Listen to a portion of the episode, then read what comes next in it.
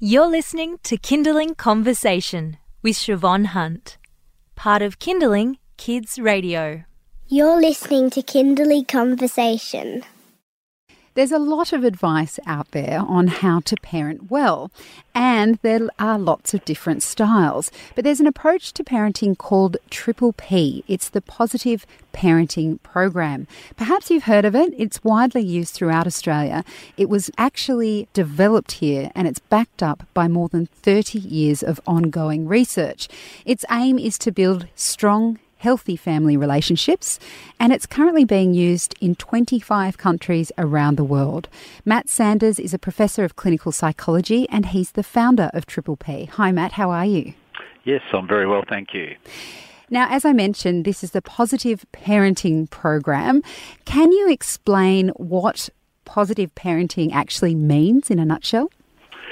The whole idea is to apply five key principles in raising children, and these are the five principles of positive parenting. The first one is children are going to be doing better if they're raised in a safe and interesting environment where there's plenty of age-appropriate things for kids to do.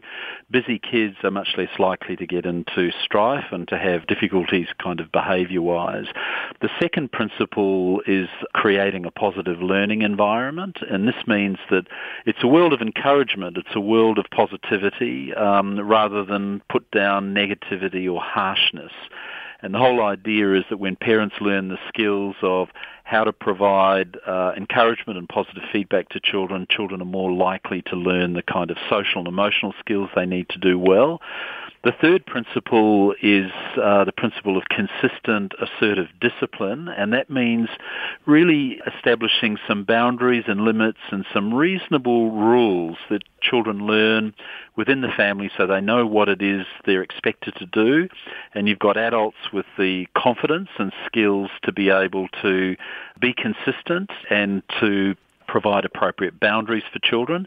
The fourth principle is the principle of reasonable expectations. So what can you ask of kids of different ages? And certainly it's not about shooting for perfection. There's no gold medals for martyrdom in parenthood, so we also have to have reasonable expectations of ourselves.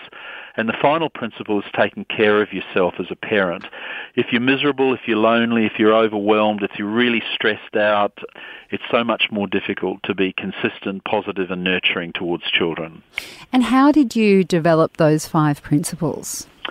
Uh, look, it really started off with my own PhD work, which began uh, many years ago, back in 1978. I was interested in children who had early oppositional defiant behavior problems, who are sort of aggressive and through tantrums. These are preschool age children. And it began as a home uh, coaching model where I used to go into the homes of families of parents of preschoolers and really the core principles and strategies that are embedded within Triple P were being sort of defined and clarified around that time and then over the next really almost four decades of work, we've become much more, much clearer around what the principles are, and then within each of those five key principles, there, are, uh, with the younger age group, there's about 17 core parenting skills.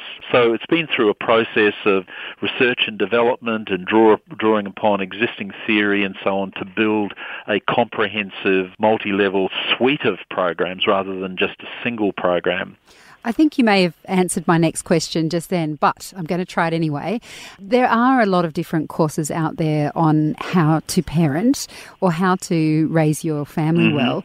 Why is Triple P a good choice if parents are seeking guidance?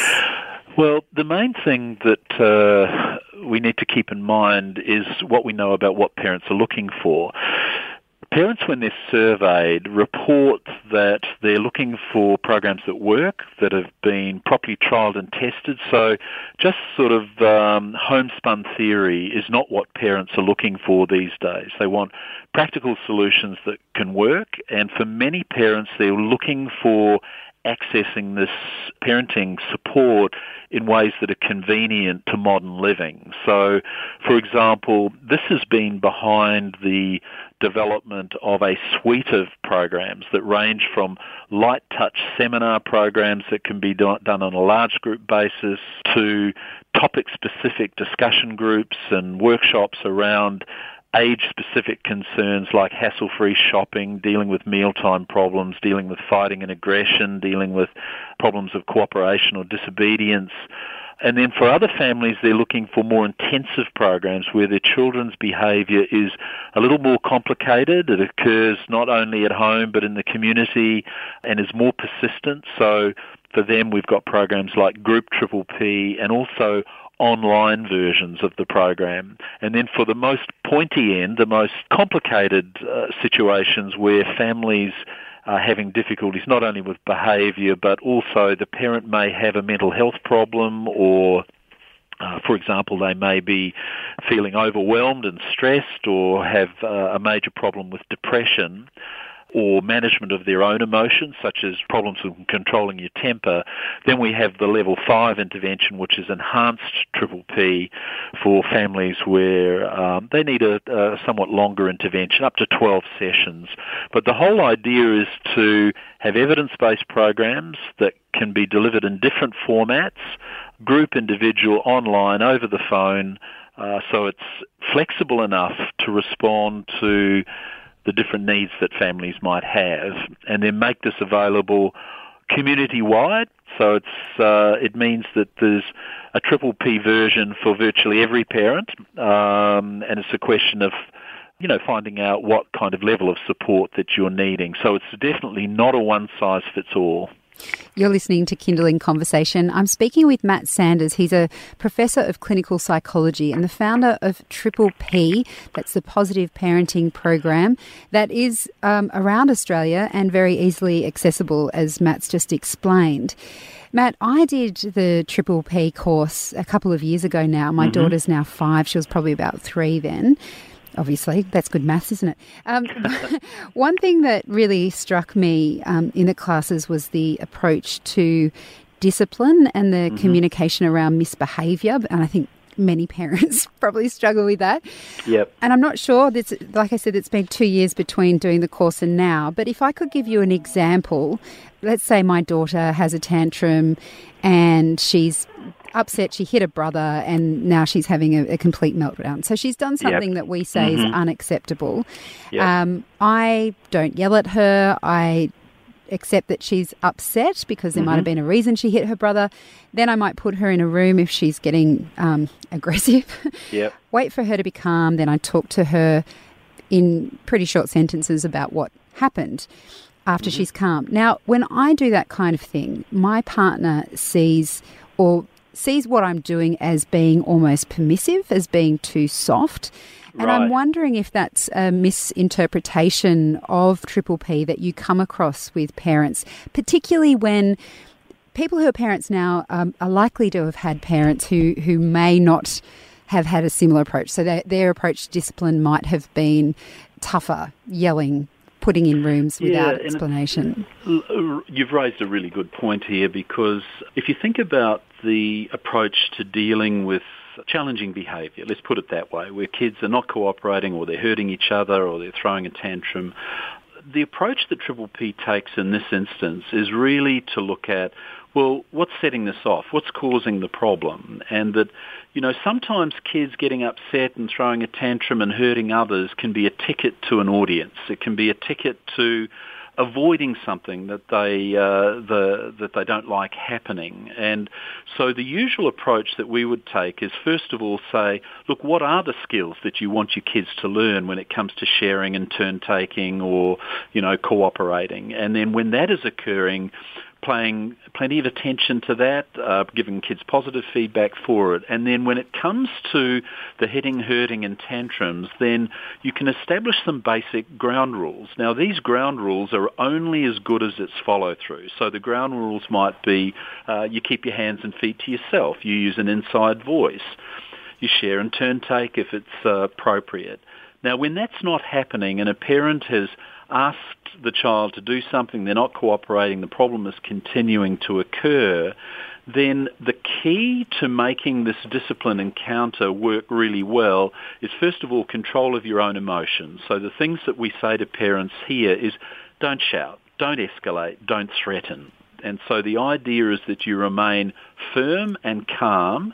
You follow through with an appropriate consequence that may be the removal of a troublesome toy. It may be taking it out of action for a brief period of time. It may be separating the kids because the, there's been hitting and hurting and the, uh, you've got a full-on tantrum taking place where you're putting a child in a situation where they're having to calm themselves down. But if you add to that threatening, shouting and hitting children, you're adding another emotional layer around the whole episode. What you really need is a parenting strategy that will allow the kids to calm themselves down because remember they're losing control of their emotions and so they combination of positive attention for doing the right thing and then a sort of a calm way of following through without shouting but it's highly consistent it's very decisive it's immediately occurring when it's needed, creates a situation where children are much more likely to regulate their difficult emotions, get over it more quickly, and then return to the interaction that caused the problem and try again. Now, parents who feel that you have to punish kids in a way that, you know, kind of makes them pay for something that they've done wrong are sometimes forgetting the whole idea of discipline is to educate, is to teach, is to enable children to learn how to handle the situations that they had trouble in dealing with, often because of loss of control of their emotions. We're key to our kids having better emotional control. And I don't want to um, overemphasize the point because I know that parenting is hard and I am far from perfect when it comes to how I deal with those challenging mm-hmm. situations. But when it comes to shouting, when it comes to, I guess, the parent losing control yep. of their own emotions, how damaging is that in in terms of your overarching aim of creating strong, healthy families? Relationships? Look, I don't think when it's occurring, you know, just occasionally or in isolation, everyone loses it from time to time. It's not damaging in a loving relationship. The, the main thing that I would emphasise, however, is that if it's occurring frequently and you, you're getting constantly frustrated and you're feeling stressed out with your kids, then that's when it can start to cause problems. And I think the main thing is that we're our kids' greatest role model. If we're able to demonstrate that we can remain firm and calm in a situation of challenge, but we can still be predictable and consistent and provide those appropriate boundaries and limits, it's so much better for everyone. But it doesn't mean that, and this is where reasonable expectations come in, I mean, all of us will slip up from time to time. We've just got to learn from that and try not to repeat it over and over. Uh, otherwise, just expect your kids to become really good at shouting as well and uh, they'll see it modelled, they'll see it prompted, they'll see it rewarded in uh, in many different ways, and it's highly likely that they'll learn to do that as well. Matt, that's a great place to end, but I think this is going to need to be an ongoing conversation. Will you come back on the show? Yes, I'd be happy to. Thanks, Matt. Thanks so much for your time. That's Matt Sanders. He's a professor of clinical psychology and the founder of Triple P. That's the Positive Parenting Program. We'll pop links up on our website if you'd like to learn more about Triple P, but we will definitely get Matt and other experts from Triple P back on the show to talk about specific areas that they deal with. But this you can see as an introduction. You've been listening to a Kinderling Conversation podcast. We'd like to reach as many parents as possible, and you can help us by giving us a review wherever you downloaded this episode. It means that more people can find us. I'm Siobhan Hunt. See you next time.